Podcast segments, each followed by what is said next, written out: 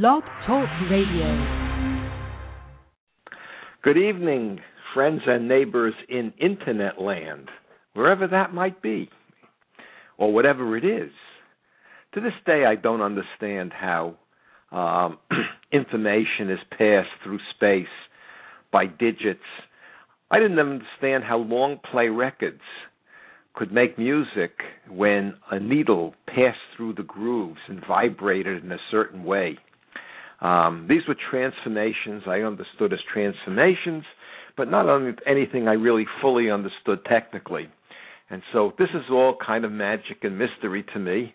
And uh, so, good evening. Um, tonight's show comes out of last week's show, which I really had a good time uh, uh, doing.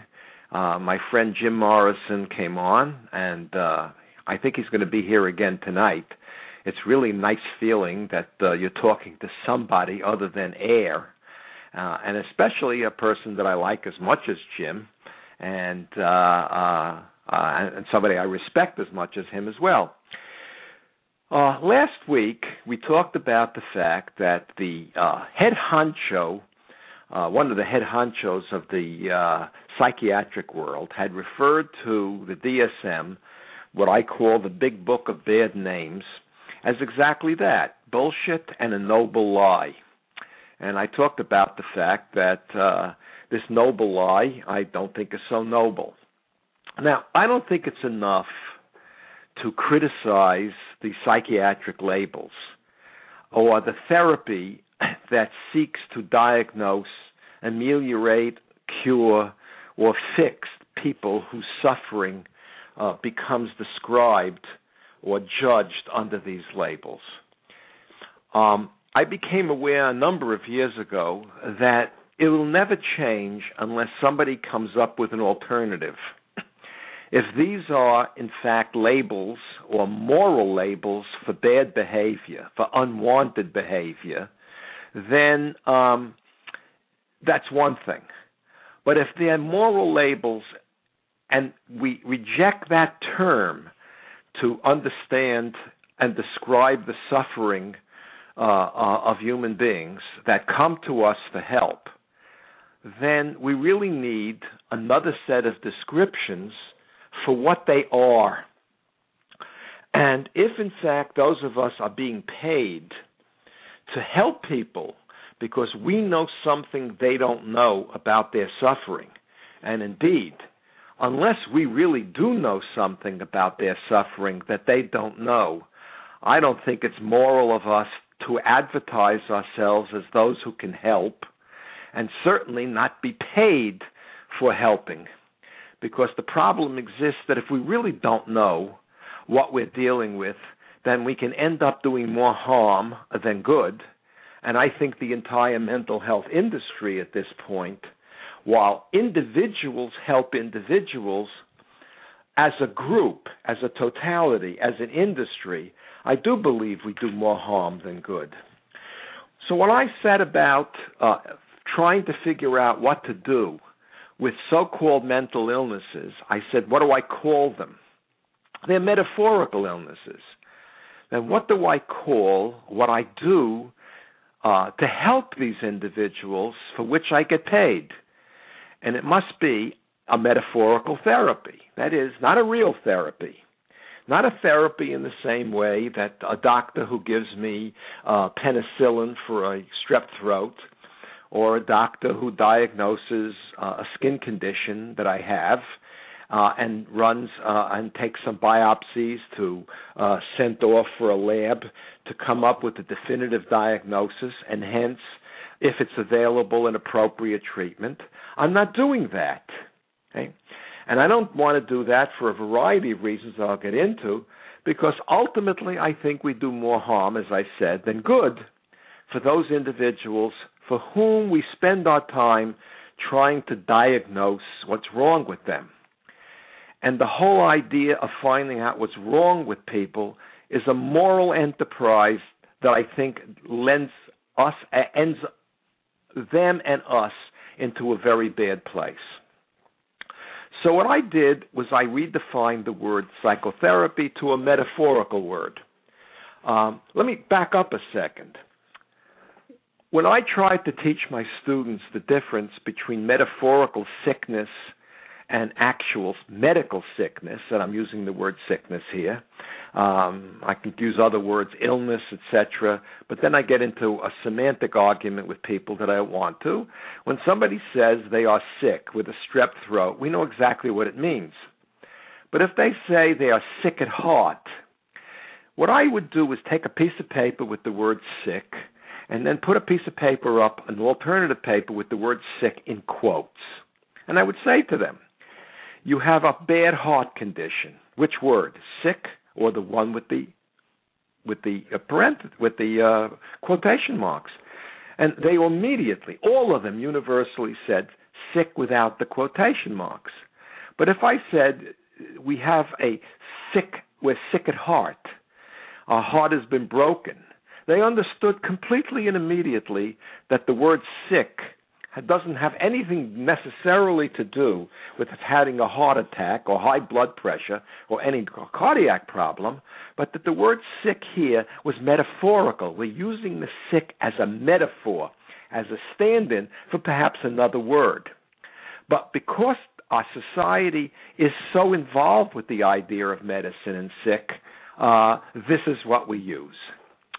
If I say uh, I have cancer, I'm sick, everybody picks the one without the without the quotation marks. If I say we're living in a sick economy, immediately everybody understands that I'm not using the word literally, I'm using it metaphorically. And so we're dealing here with metaphorical illnesses. That is, illness with a quote around it, not a real illness, not a real medical problem. And Dr. Allen Frances tells us don't reify these terms, make them into real illnesses. They're not real illnesses. I think that's untenable, and it has to stop and it has to end. So if I help somebody, I'm not using actual therapy, which carries with it all kinds of medical implications. And so I wrote the word psychotherapy P S Y C H O, and then quotation marks around therapy. I thought this was brilliant. I thought it was creative. I was unhappy that the word can only be recognized visually. I wanted another word which, if I said it, it would uh, bring home the message that I wanted to, to make, which is we're dealing with something that is not real therapy in a medical sense, but a kind of helping. Uh, and I never could come up with the word, so I left it as a visual word. P S Y C H O, quotation marks, therapy. End quote. I thought I'd be famous, but I made a mistake. I wrote the book for my colleagues in the mental health industry and I immediately discovered that uh, I was persona non grata, that I was not high on the list as uh, Dr. Szasz. Uh, I was much lower on the list because I didn't have his fame and I didn't have his his uh, uh, uh, persona. But no one was going to read the book. The people who did read the book, and there were a number of analysts who read it, and gave me very good reviews on the book. They thought it was a really important piece of work. Uh, my first book really didn't go as far as my second book on the subject, which was uh, Psychology, uh, Psychotherapy, Psychoanalysis, and the Politics of Human Relations. In creating an alternative, but it was treated with the same kind of contempt and psychics and, and, and, and as if it was some kind of a dangerous, toxic waste uh, to be ignored.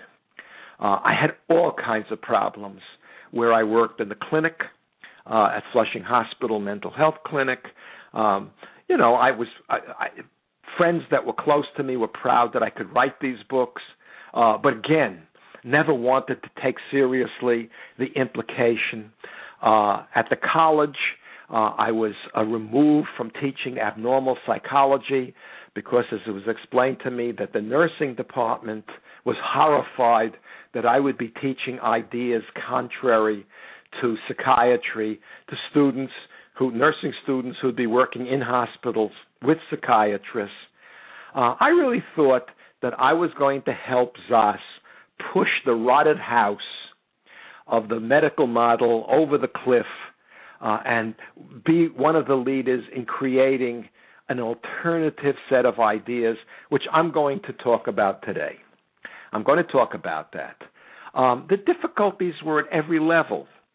Uh, I ended up retiring because uh, of, of, the college because of uh, being removed as the senior psychologist in my department uh, with a very long list of, of uh, accepted peer-reviewed publications, uh, no longer able to teach anything but introductory psychology and uh, human growth and development course uh, where I could get into it but not cause any kind of damage uh, to uh, the, the, the mainstay of the field. I remember once I had a student uh, in one of my abnormal classes before I was taken from the from that uh, group of courses, and uh, she stood up and pointed a finger at me and she said, "You're dangerous." And I asked her, "Who am I dangerous to? You, the field, or the students?" And I asked my students, "Do any of you feel endangered by what I'm telling you?" And the response was very, very different than she would predict it to be. I gave her an A in the course, by the way, because I said to her what I said to all of my students and what I said to all of my colleagues. Why don't you read Szasz? Read my book, and I'll debate you taking the position of the DSM, the Diagnostic and Statistical Manual, from the traditional field, and you debate me from my position, thereby giving Szasz and me and all of the other critics of the medical model the respect we deserve for having developed an alternative system and a critique, okay? And let's see what comes of such a debate. Because the debate never really takes place. People become terrified. And when you attack any religion, and I do believe that the mental health industry operates on the medical model as a, a kind of a secular religion, which defines good behavior and bad behavior, sin and, and non sin, and I'll get to that in a second. Um, and, and, and that debate needs to take place, but people in religion don't debate. Uh, there are people in many religions who will kill you if you even raise a question about the validity of, of their particular religion. So, I wanted to, uh, let's see here. Hello? Hello? Oh, hi, uh, Larry. It's uh, James Morrison calling. How are you doing, Jim? I'm just fine. I've been listening to uh, what you've been saying. It's very interesting. You are uh, extremely articulate, and um, I'm I'm enjoying what you're saying in, immensely. So please. Okay, so you'll let me know. At one point, I step in it, and and um, I'm not going to continue you know, to go on if that's okay. I'll I'll I'll just say that it's my policy never to argue with people who are smarter than I am.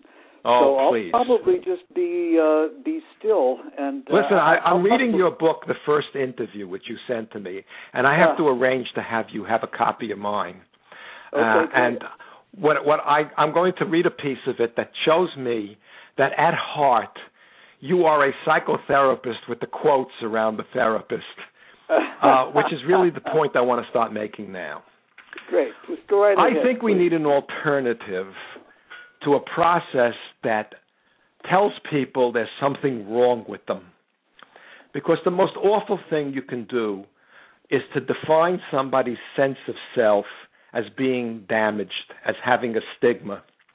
Uh, one of the finest books that I think everybody should read is by Erving Goffman, G O F F M A N uh, on on the uh, damaged self. I don't think that's the exact title. I'll find out the exact title before the show is over. Um, the sense of ruined self when somebody internalizes a set of judgments about themselves that are not really descriptive. Uh, ultimately, we operate our therapy according to a set of moral principles, but to provide understanding of people we really need to have a set of descriptions. Uh, the, the famous uh, Niels Bohr, who was a famous physicist and philosopher, said you can judge something or describe something, but not at the same time.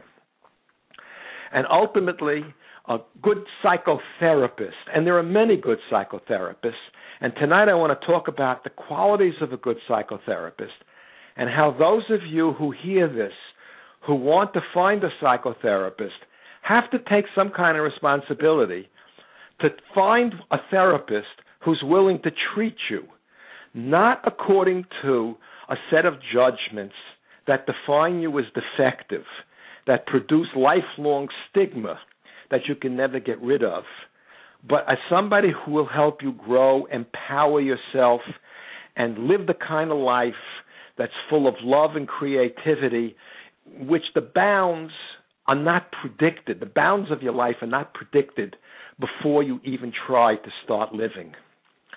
And so um, I, I think that uh, psychotherapists are all around with the quotation. And again, see how difficult is. I don't have a word for it. I thought about psychoeducational and uh, psychoeducationalists, but but that's not not not. It's another word for another group of people. People who do psychological testing to figure out where children are in terms of their learning difficulties are basically called psychoeducationalists. I never came up with a good word. In fact, if somebody calls in and gives me a good word, I'll quote them forever because I think that's that's a really necessary thing to do, even though what I write is psychotherapy, where the therapy is in quotes. Um, so uh, we need a way of defining what our central subject matter is because the subject matter now of psychology and psychiatry and psychology and social work, which is based on the psychiatric model, is to do the, to uh, define, to uh, diagnose, and treat mental disorders. And since mental disorders don't exist, trouble exists, problems in the way people live exist, but they're not medical problems. Therefore, we need a set of terms to replace that uh, and define it in purely descriptive terms. Now, let me back up for a second because last week, when I was talking about Dr. Frances and those of us in the field who are still delusional, I never described why I thought we were delusional until we, we rid ourselves of the delusion. And that is the idea that a mental illness exists or, or that everything can be reduced to biology, that psychology really isn't a legitimate science. Uh, and I'll develop that idea, if not tonight, then another night, um, comes from a kind of reductionism. And there are different kinds of reductionisms. There's a wonderful philosopher named Daniel Dennett who says that reductionism is at the heart of science where if you can explain psychological phenomenon by biological uh, by its biological underpinning this is good and the biological by the biochemical and the biochemical by the chemical and the chemical by the physical by the particle. However he says it becomes a, a serious methodological problem if you then in the reduction pretend that the psychological doesn't exist or that the biological doesn't exist or the biochemical doesn't exist. He calls that greedy reductionism. And there is an enormous amount of greedy reductionism in psychology without even having anything to do with, with the clinical field, where people are trying constantly to say uh, the idea of psychological phenomena or epiphenomena or they're make believe, they're illusions.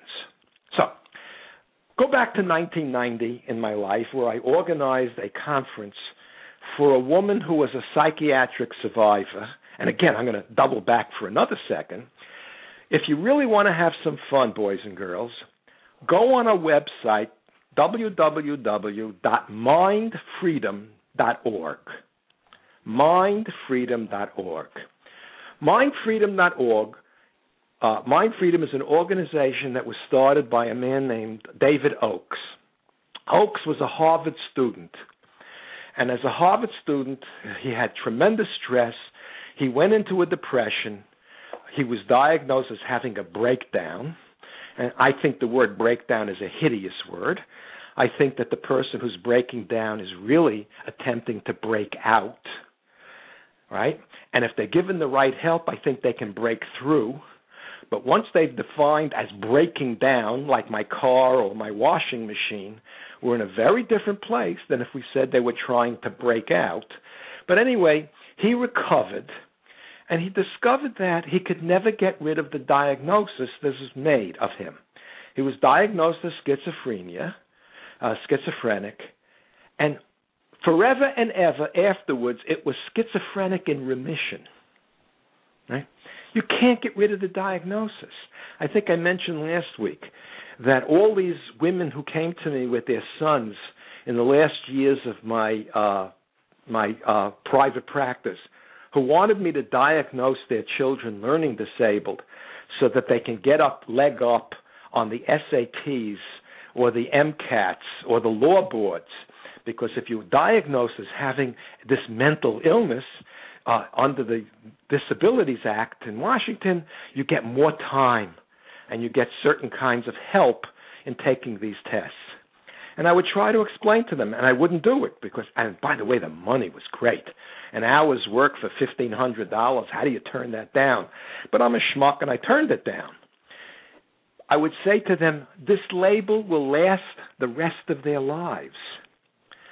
If you are diagnosed as having a mental illness, it will last because since it doesn't exist, there's no way to ever demonstrate it's cured. You always have it. It's a stain. It is a moral stain. And if you can avoid this at all costs, you avoid it. So well, I certainly, if I could just jump in for a second. Please. I've I've got to say that I totally agree with your uh, premise that uh, uh, avoiding inappropriate diagnoses is incredibly important. And you gave two uh, terrific examples. One, the uh, the professional individual whose name I've now lost again. Another senior moment has struck. Uh, who was, it sounds to me, uh, uh, inappropriately diagnosed as having schizophrenia. Um, and this was David uh, as as you're aware, many years ago, uh, when you and I were coming up in the profession, um, it was fairly common, quite common, to in American mental health circles to diagnose anybody who had uh, just about anything uh, that even smacked of psychosis as having schizophrenia. Yeah, yeah, and yeah. that is, uh, of course, that's one of the uh, one of the benefits, not of the DSM particularly, but of the um, some of the documents that uh, preceded the DSM uh, DSM three in 1980. That was the first one that had any diagnostic criteria attached to it one of the benefits was that uh, uh, American uh, psychiatric practice has since then fallen more into accord with the rest of the world in terms of how schizophrenia is diagnosed. Yes. Well, we uh, won't get into tonight. I, I appreciate the comment why I believe schizophrenia doesn't exist and that all diagnosis shouldn't be made.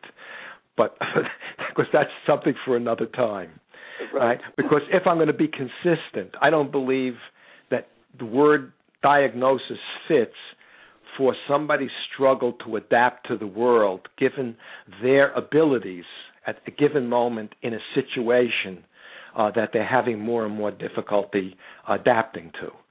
In other words, I think that hallucinations, there's a wonderful book I quoted in my book about hallucinations, and there are many different reasons for people to hallucinate, not the least of which uh, are people who have religious conviction. I had a patient who was born in an agrarian section of of um, Puerto Rico, who was shunned because she was the only one in the village who really couldn't hear God.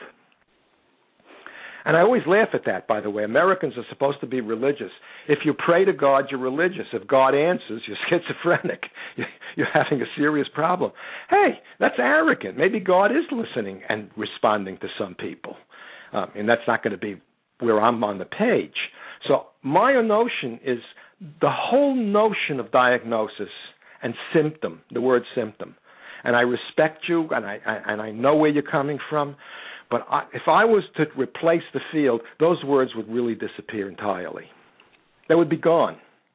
They wouldn't exist. Right? Well, you not, understand where I'm, I'm coming not, from? I, I understand that, and uh, my my business is not to argue with you on that point. Yeah, uh, no, I know, and we're not going to argue. But I feel so strongly about that. That when I create an alternative description of human problems, there is no medicine in it unless, of course, we can diagnose something medical. And by the way, you and I had a discussion about melancholia. Uh-huh. And where did I come up with an article recently? I think it was in the Times that maybe there is a melancholia that has a biological base to it. Right? And the APA that didn't put it into the DSM five, and who was it that said was it was it Greenberg who said this? Yes. He said if that existed, they didn't want it in because it showed up the lack of any kind of medical underpinning for all the rest of the di- so-called diagnoses. Yeah, well, of course, it, it does show up as a specifier for yes, um, major yes, and if that's disorder. then I accept it as a medical diagnosis to be treated by medicine. Right. But but the rest of it, you know, oh, all of the how many social workers there are doing psychotherapy who are licensed to treat all the diagnostic categories in the DSM. If these were real medical problems, real medical problems, they couldn't be done that way. If I tried to treat somebody with a true medical problem, if I tried to treat diabetes or, or cancer, I'd be put in jail as I deserve to be.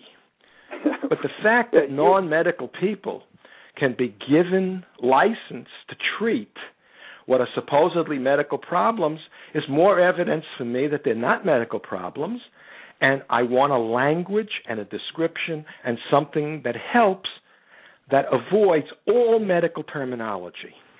Yeah, and that's I, really I, where I'm coming from. I, I, and I, I suspect that I'm saying something now that you don't want to talk about uh, on this program at any rate, which is fine. But um, I, I would just say that I'm, I'm wondering if if uh, we are having you and I are having uh, maybe different uh, notions of what the term medical disorder actually means. Okay. And you know what, Jim? You and I will do this privately, and then maybe, maybe we'll do a show about it. Okay. Because I think that would be very important. Great. Because well, so if I'll, I'm misusing the term medical, as you know, in other words, I'm using it as having a, di- a diagnosable, definable medical problem, something that could be seen with X-rays, something that can be seen with with um, blood tests, something that could be seen uh, in the way most medical problems are defined. And even if we don't have those specific problems, it's understood that we will define them. And I don't believe, based on 150 years of searching for the problems that cause anxiety and depression, except perhaps with this melancholia, mm-hmm. this, this subset of what looks like depression is melancholia. I don't believe that's ever going to happen.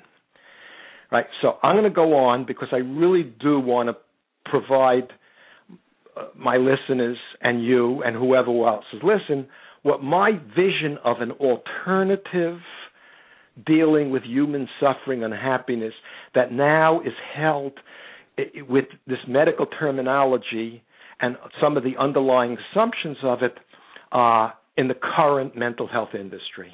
So uh, I'm So- going to listen. I think I'm going to ring off uh, the the line and uh, just listen to you for the Okay. rest of the uh, show. Then, Okay. Jim. okay? Take care. Um, so, where am I? If we're going to do psychotherapy, we need to start with what we define, or I define anyway, as a psychological issue. And I had said that Allen Frances and the rest of us are delusional in that we're constantly looking and using a set of concepts that are psychological in basis and then pretending that they're illusions or that they're not important. So, in 1990, I organized that conference I mentioned earlier. And in this conference, uh, there was a group of high powered researchers uh, operating uh, that were talking about uh, understanding the biological basis of hyperactivity. And when I provided, and there was a number of people, this, by the way, this conference was organized by a psychiatric survivor. When I mentioned earlier the uh, mindfreedom.org, David Oaks started a group of people who now have about 50,000 nationally, 50,000 people, who refer to themselves as psychiatric survivors.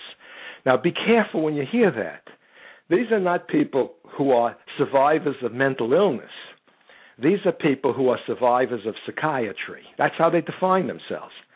So there are cancer survivors and diabetes survivors, all kinds of survivor groups, but these are people who believe they have been able to survive the treatments given them by the mental health industry and want nothing to do with them. Uh, and that's a lot of people. So when when when we're talking about we need another language, where do we start? So this this person now, when we had this debate in the auditorium, accused me of being a dualist. All right, that's a dirty word. That means I say there's a mind, there's a body, and somehow they're separate. And of course, I didn't have the time to show him that I believe that the word mind shouldn't be a noun, but should be a verb, that we are embodied psychological beings, and that without a brain and a body and eyes and ears and motor systems, there'd be no psychological phenomenon, but that the psychological phenomenon can't be reduced to the biological except by distorting what a human being is. So at the end of his meeting, at this meeting, I said to him, uh, "Where are you going now?" And he said, "I'm going to lunch." And I said, "Oh, where are you going to go?" He says, "Well, I like a deli that's a few blocks from here." I think these were people at one of the medical centers down in Lower Manhattan. And I said to him, "Those are good sentences. I am going to lunch. I like a delicatessen sandwich." And I said to him, What does the word I refer to in the sentence? What does I mean? And now he stared at me and walked away. Well, let me ask you, if Jim is still listening, is there anything grammatically or psychologically, syntactically wrong with the sentence, I like roast beef, I am going for lunch? I believe they are genuine sentences, and the word I refers to what we call our self in the third person. It happened to me, myself, and that while the self cannot be found in the brain, it wouldn't exist without the brain. The self we experience as more real than anything around us. And if an individual, because it's happened to me and people I know, were to have a patient come in and say, I don't exist, like so much of science keeps insisting, it doesn't exist. The self is, is, is non existent. We are our brains. And said to the doctor, I am my brain, and there I don't exist as a self they would be given very heavy level diagnosis. They'd be in real trouble within the mental health system. We believe we are a self. We experience ourselves doing things. And it's amazing the literature in the psychology science that tries to show that the self is not real. Well, it doesn't matter to me that so many of the decisions made by the self are outside of consciousness, or even that we make our decisions and what we call the self uh, takes place, that, that our awareness that we have made a decision occurs something after, a fraction of a second after the self uh, the brain has already made this, we have made the, the, the, this decision. See, you don't even have language, proper language for this uh, uh, unconsciously, without consciousness. Doesn't matter. When we feel our self is, is, is dissolving, as with Alzheimer's, it creates a terror that's worse than terror of cancer, that that worth the terror uh, that we're about to die.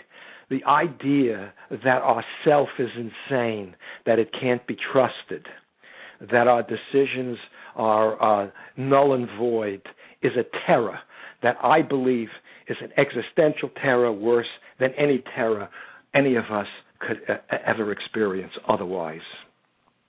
Death is not as terrifying as the idea that our self won't continue to exist. And 98, 97, 98% of the human race believes that when they die, their conscious self, which is referred to religiously as a soul, will continue to exist. And so when I sit down with somebody, I realize I am talking about a person as a self to a self and that self requires respect. That self requires a, a feeling that they're being understood. And in fact, Jim, in his book, talks about that the diagnosis. The first interview should start with free speech, which establishes you as someone who cares enough to listen to your patient's concerns.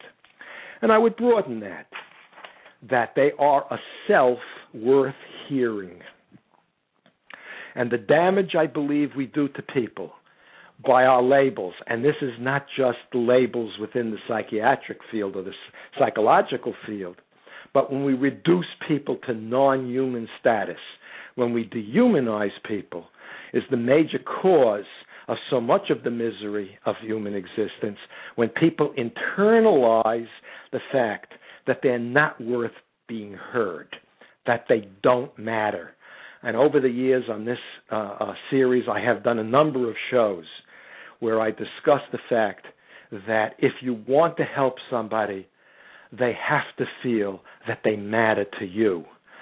And that, one of the goals you're going to have for them in your therapy, with quotes, is that they matter to other people, that they matter, that they're alive, that they have an importance, that their decisions carry weight. And out of that comes uh, a help for moral problems. Uh, I recognize that all of us have been victims of something in the course of growing up. And for a number of years now, we've seen what some psychologists and sociologists call victimology, where individuals are, are seen as permanent victims and hence, or the victim of a disease in which it's hopeless for them ever to change.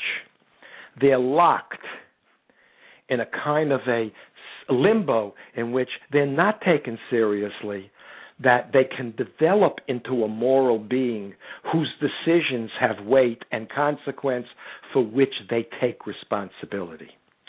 The word responsibility doesn't exist within a disease model. I am not responsible for my cancer. I am responsible for the doctor I pick, and I'm responsible for the the the uh, uh, how I go about my treatment. But the symptoms of my cancer, I am not responsible for, and we must hold each other responsible as responsible decision-making beings, as selves with identities that don't preclude an idea that we could be responsible. Uh, otherwise, we're stuck in a limbo and we're literally to be destroyed. Let me tell you a quick story. This was the story that ended my career at Flushing Hospital Med- Mental Health Clinic. I worked with a woman, a number of women. Well, let me tell you what happened. The roof of Creedmoor Hospital, which was a mental health state hospital in Queens, a dreadful place, dreadful place, a dreadful place to be, and I discovered a dreadful place to work, a place of great hopelessness. There should have been a big sign over the door abandon all hope, ye who enter. Because nobody came out of that without a, a diagnosis that pinned them for the rest of their lives. Uh, um, anyway, the roof collapsed, and my clinic, which was having all kinds of economic problems and social problems, because a large number of Asians had moved into Flushing, and they handled their mental health difficulties not by calling them mental health difficulties, but within the family and with the society and with all kinds of social health groups within that community, um, which is another interesting story. Uh, I wonder who does better people who are restored to their families and their communities for support, uh, or for people who end up with uh, our a set of assumptions that they are somehow ill, sick. Anyway, uh, one of the women I work with was a lovely person who uh, was a has been a CEO of a large corporation in Manhattan, and she came from a very very dysfunctional family. Uh, and one of the problems was she had a younger brother for whom her mother made her responsible in the course of her growing up for his drug addiction. And she went through terrible stress trying to rescue this young man and trying to manage her career and manage her social relationships. And she had, again, what we call a breakdown. She ended up at Creedmoor for a period of time. And for the rest of her life was told, you have an illness that can't be cured. It is in remission. And if you put yourself under stress, you're going to have a breakdown. The doctors who came into our clinic now were state hospital psychiatrists. And I wish, I'm sorry that uh, Jim got off the line because I'd like to ask him uh, what about a person whose entire career as a medical doctor uh, is spent in a state hospital? Uh, I met a number of these people in my clinic. They were the most depressed, the most angry, the most, they didn't talk. And her particular doctor, which she had been following for about 15 years since her so called breakdown, was one of the angriest, nastiest men that any of us had met. And while I wasn't very popular for saying what I was saying, I was still a hell of a lot more popular uh, than this individual who never showed up at a social engagement because this whole place worked like a family in which there was a lot of social activity, and it really, in many ways, was a wonderful place to work. Well, anyway, she started to talk to me. She would like to do some of the things she never had done for 15 years since her breakdown. And I said, What would you like to do?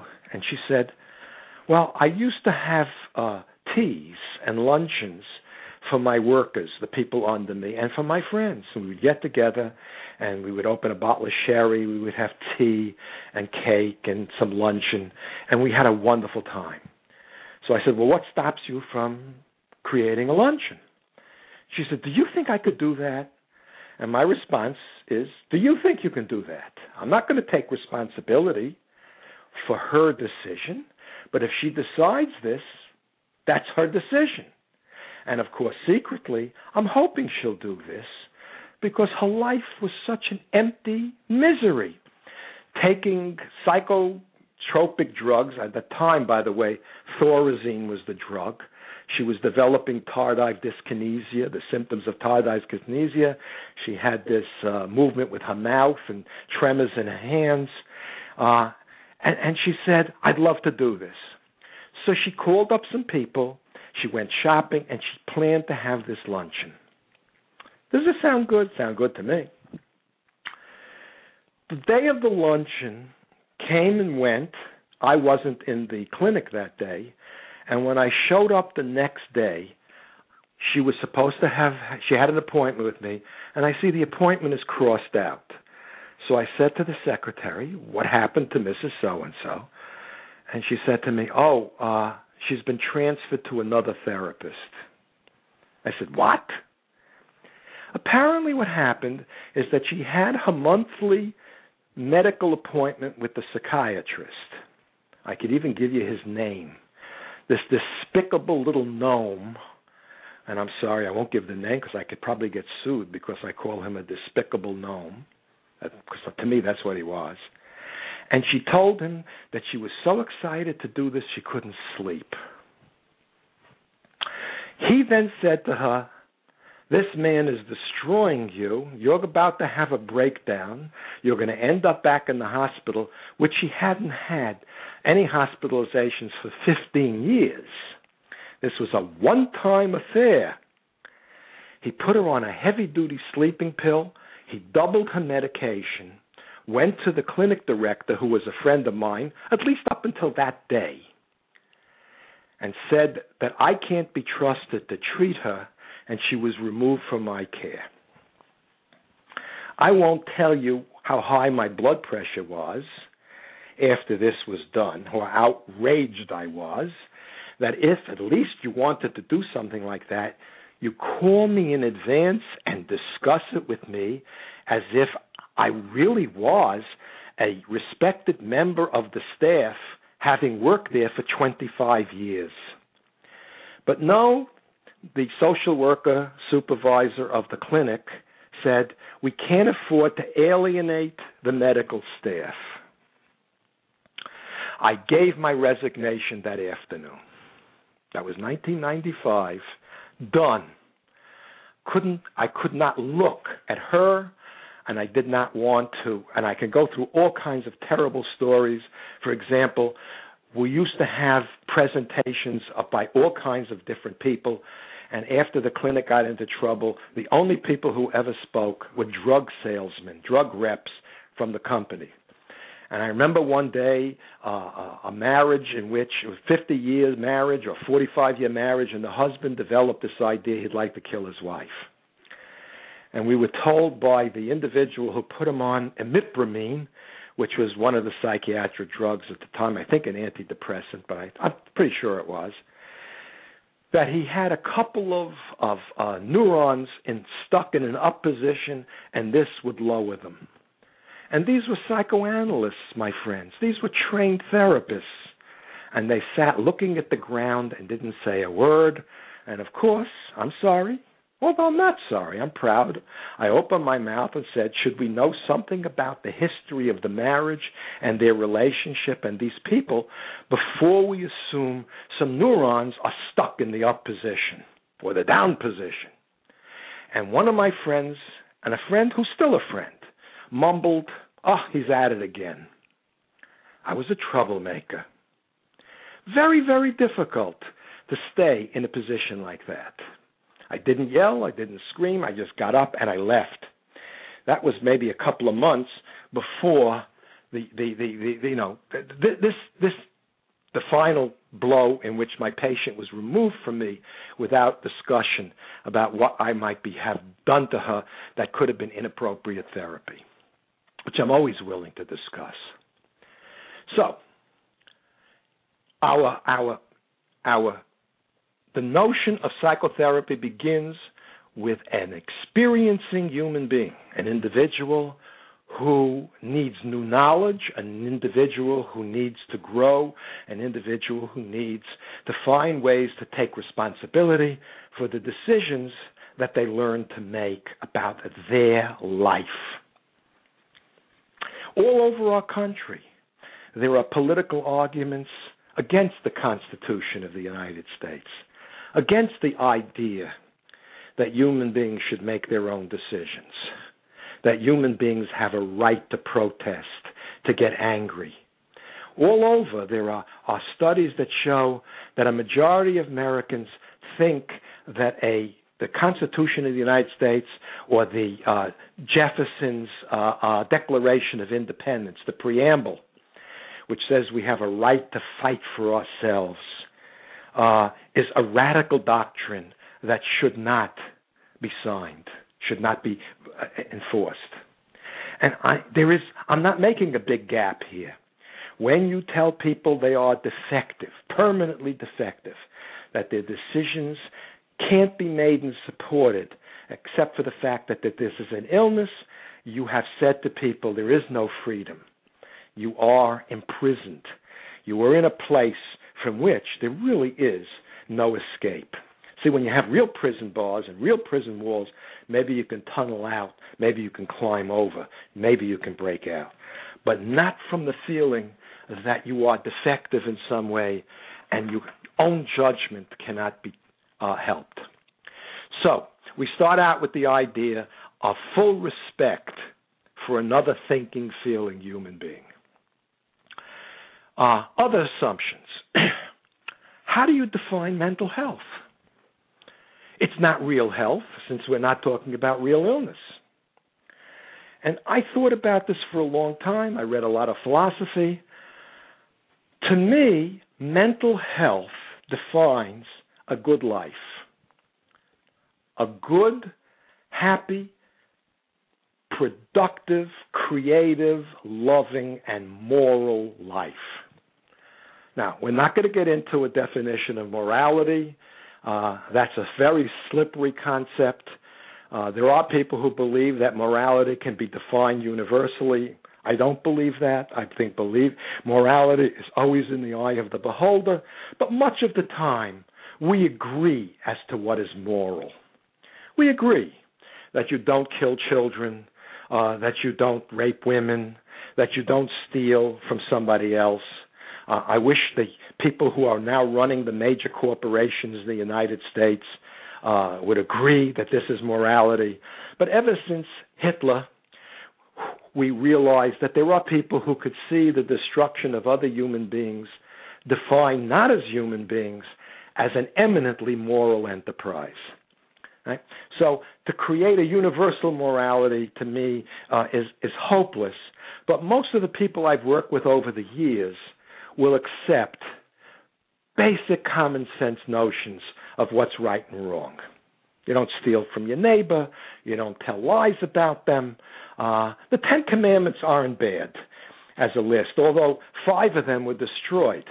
For those of you who have never seen the film The History of the World Part 1, a film by Mel Brooks, I recommend it because there's this great scene in the movie in which Moses comes down holding three tablets and he says, Children of Israel, I have fifth. And at that moment, one of the tablets breaks. I have ten commandments. And I used to play a game with my students. What were the other five? And I used to get some wonderful creative stuff about the other five. The only two that I have ever accepted as a list is one of the things is thou shalt respect thy mother and father, I think that mothers and fathers should equally respect their children. And the other one I've added to the Ten Commandments, uh, a twelfth, is uh, thou shalt treat the planet they live on with the same respect as your own living room. Of course, I don't know what your living room looks like, but that's something I believe should be a commandment. That the planet we live on should be treated with the same respect and the other animals that live in the planet should be treated with some of the same respect. Let's say that we have our house pets of dogs and cats uh, being treated. So, I believe then that psychotherapy should help an individual define a good life. And this is what I want you to do, boys and girls, if you go to a therapist. You're not going to find someone who advertises themselves as a psychotherapist with uh, therapy in, in, in, in, in quotes.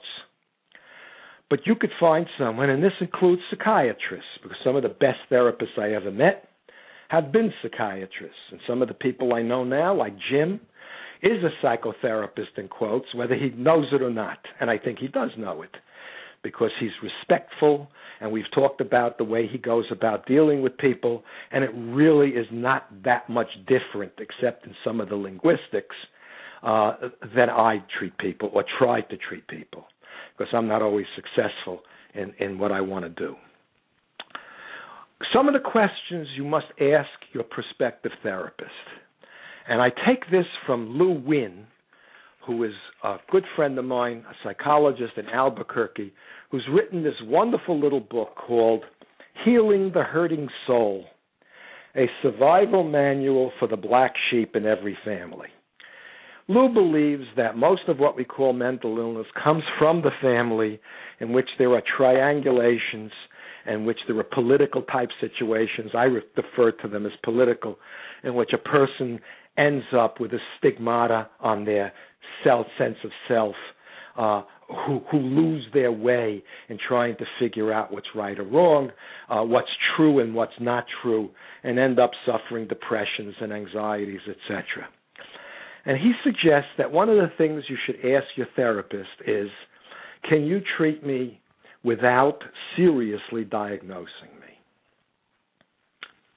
Now, this raises profound and difficult questions. When I read Greenberg's book that I talked about last week, he laughs with his patients about the diagnosis and says they're not so. On the other hand, he makes the diagnosis because if he doesn't and he doesn't submit the insurance forms, he doesn't get paid, and the therapy, in most cases, doesn't take place. But however we laugh at it and however we deal with it, those of us who are supposed to be moral and open and transparently honest with the people we deal with really shouldn't be entering into a collusion with the drug companies or the insurance companies about what we're saying. Because it is a collusion. If we don't believe it, I believe it's time for those of us who don't believe it professionally to stand up and say, we don't believe this nonsense. We want another system and we want another language. And I don't feel uncomfortable tonight that I'm not laying out a different language, one that's free from medical terminology. So, ask your therapist that. Something I started to figure out many years ago and tell people to do is ask the therapist you're working with to show you the notes they write about you.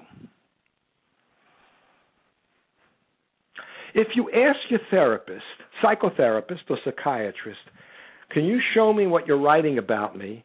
Uh, they vacillate, they say no, or they'll ask you, they'll make it a therapeutic game. Why do you want to know this? And the answer is because it's about you. And if they're saying one thing about you and writing another, you should know that. It's your right. You are hiring the therapist. They are your employee. And if at any point you feel disrespected or you feel there's something going on that shouldn't be going on, fire the therapist and find someone who is a more honest, forthright employee. This, I think, is critical. And so, I never write anything in a note that I wouldn't show a patient that I'm working with or someone I'm working with, because the word patient is also a difficult word for me. I gave it up. I used to refer to it as the people with whom I worked. Um, but that became cumbersome. And when I went back into the nursing home business, they became patients because everybody says they're patients. But in a psychological sense, they're not my patients. What I really think they are is my students. I think that good psychotherapy is an educational process. It is to help people redefine themselves, the story they live by, and the choices they make so that they can make better choices free from some of the stigmatizing labels that they, I'm no good, I shouldn't have been born. Again, these are not symptoms, these are attitudes and beliefs that people hold about themselves. Damaging, destructive beliefs for which they've had a lot of help. I agree with Lou Win. Although I don't think it's just the family. We live in a world of labeling. We live in a world of dehumanizing labels. And it's our teachers, it's our clerics, it's the people uh, that we're surrounded with throughout our life who never let us describe how we feel and why we do things, but use labels. For example, somebody doesn't leave a tip they're cheap. Why are they cheap? They didn't leave a tip.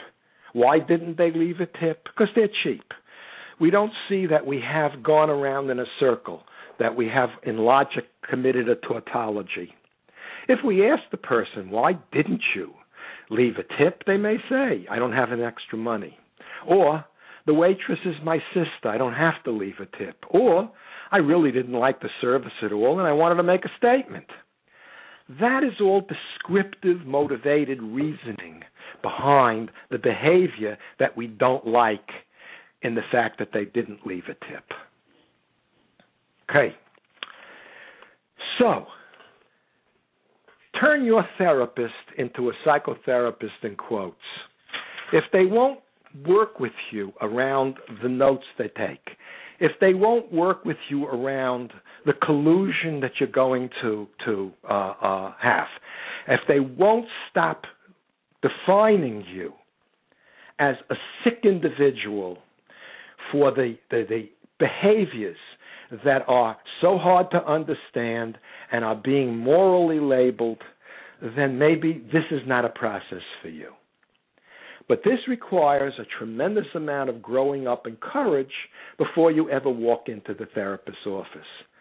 And it is my belief, having worked in the field now for 45 years, that a great number of therapists are psychotherapists in quotes. A great number. Maybe the majority. So, I think that may be all I can do for tonight. If anybody would like to call in and have a discussion with me on this issue, I believe that psychotherapy, when it's done right, is one of the more life enhancing relationships that an individual can have. That most of our misery come from relationships, near or distant, or near because of distant relationships, because of economic and political decisions that are made that affect us in profound ways, that prevent a more loving, creative uh, life from being ours. I, I, let me back up a second, something before, because I'm going to bother me that I didn't talk about this. One of the goals I have for an individual, or several goals I would have for an individual for whom I think I'm really helping, would be to help them understand that life is a balance between being embedded in social relationships and being an individual. We all need to be part of a family. We need to be part of a village. We need to be part of a group. But we also need to speak in our own voice. Um, one of the difficult things about raising a child and having raised three and watching my three raise six is the struggle to help a kid figure out that they are an individual with a unique voice in all of the world. Their face is unique, their brain is unique, the way they walk is unique, the way they talk is unique, and ultimately, there is their thinking is unique. At the same time, their face is like all other faces, their brain is like all other brains. They speak a language and experience uh, uh, what other people experience. So, in the main, we are both in a conflict all the time between what's good for me and what is my loyalty to the group. And helping children, or helping what I call patients, achieve some notion of this is always one of the things that's forefront in my mind. How do I help a person express their unique individuality in a way that's helpful for those in the world around them? That they put real hard work into this, that they produce a work of art, whether it's a painting, whether it's a bread, whether it's a dance, whether it's an expression within sports. That's the best it could possibly be. But at the same time, enhances others' life because they understand it because if they don't understand it, then you're going to be called crazy because that's what we use the word for people we don't understand. Unwanted behaviors that we don't understand, we say crazy. And, and, and by the way, the words that usually follow that are, it makes no sense.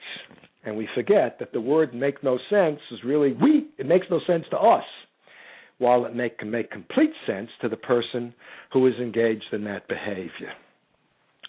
So, the second thing is, or the last thing I'm going to talk about tonight, is that because we're embedded in the larger world, we're all citizens. And our democracy requires that we're treated both as citizens responsible to one another, but as citizens with unique individual rights. If I understand the founding fathers and their struggle, uh, except for people of color, that's exactly what they were reaching for. And so I never considered somebody uh, finished with therapy until they tell me they're voting. That they are reading the newspapers and watching television and understanding some of the larger political and social uh, processes that are going on in the world. It is amazing to me when I hear that 90% of Americans don't have any idea uh, that uh, there may be something called global warming, or that 80% won't sign a petition uh, that is printed up with the words of the Declaration of Independence or the preamble to the Constitution, that these are too radical. Uh, this terrifies me. It really does. And that as a psychotherapist, in quotes, I believe that an individual ultimately has to have a responsibility, whether we reach this or not, uh, that they vote, uh, that they're part of the larger community, that they're part of their nation, that their family, their community, their school, their church, but that they remain true to their moral and individual beliefs. So, I've done enough for tonight. I'm getting hoarse. Uh, I don't know how long I've spoken. Let's see, I started at 8. Yeah, it's two minutes after 9. I think this is as long as anybody wants to listen. Uh, if Jim is there, I wish him a good evening. Uh, I hope we will remain friends forever and ever, uh, even though uh, I think on certain fundamental issues that uh, we really disagree. And um, I'm going to say to anybody else who wants to call in, I'm going to wait another 60 seconds. Uh, and uh, I'd love to talk to other people. And I hope this show goes out into the world and is my most successful yet. I have shows now that uh, I don't know how long people stay on the on the show when they've clicked on, but I have stuff that has 3,000 uh, uh, people who have signed on to uh, listen, and that makes me very, very happy. So, if anybody's there, here I am. If you need therapy, I hope you will take an active hand in finding a therapist uh, who will be honest and transparent with you, that you will not be labeled with some permanent, terrible uh, notion that you're disabled, uh, that you're uncurable, that you're a disease in remission, and like that. Okay. I'm going to end the episode.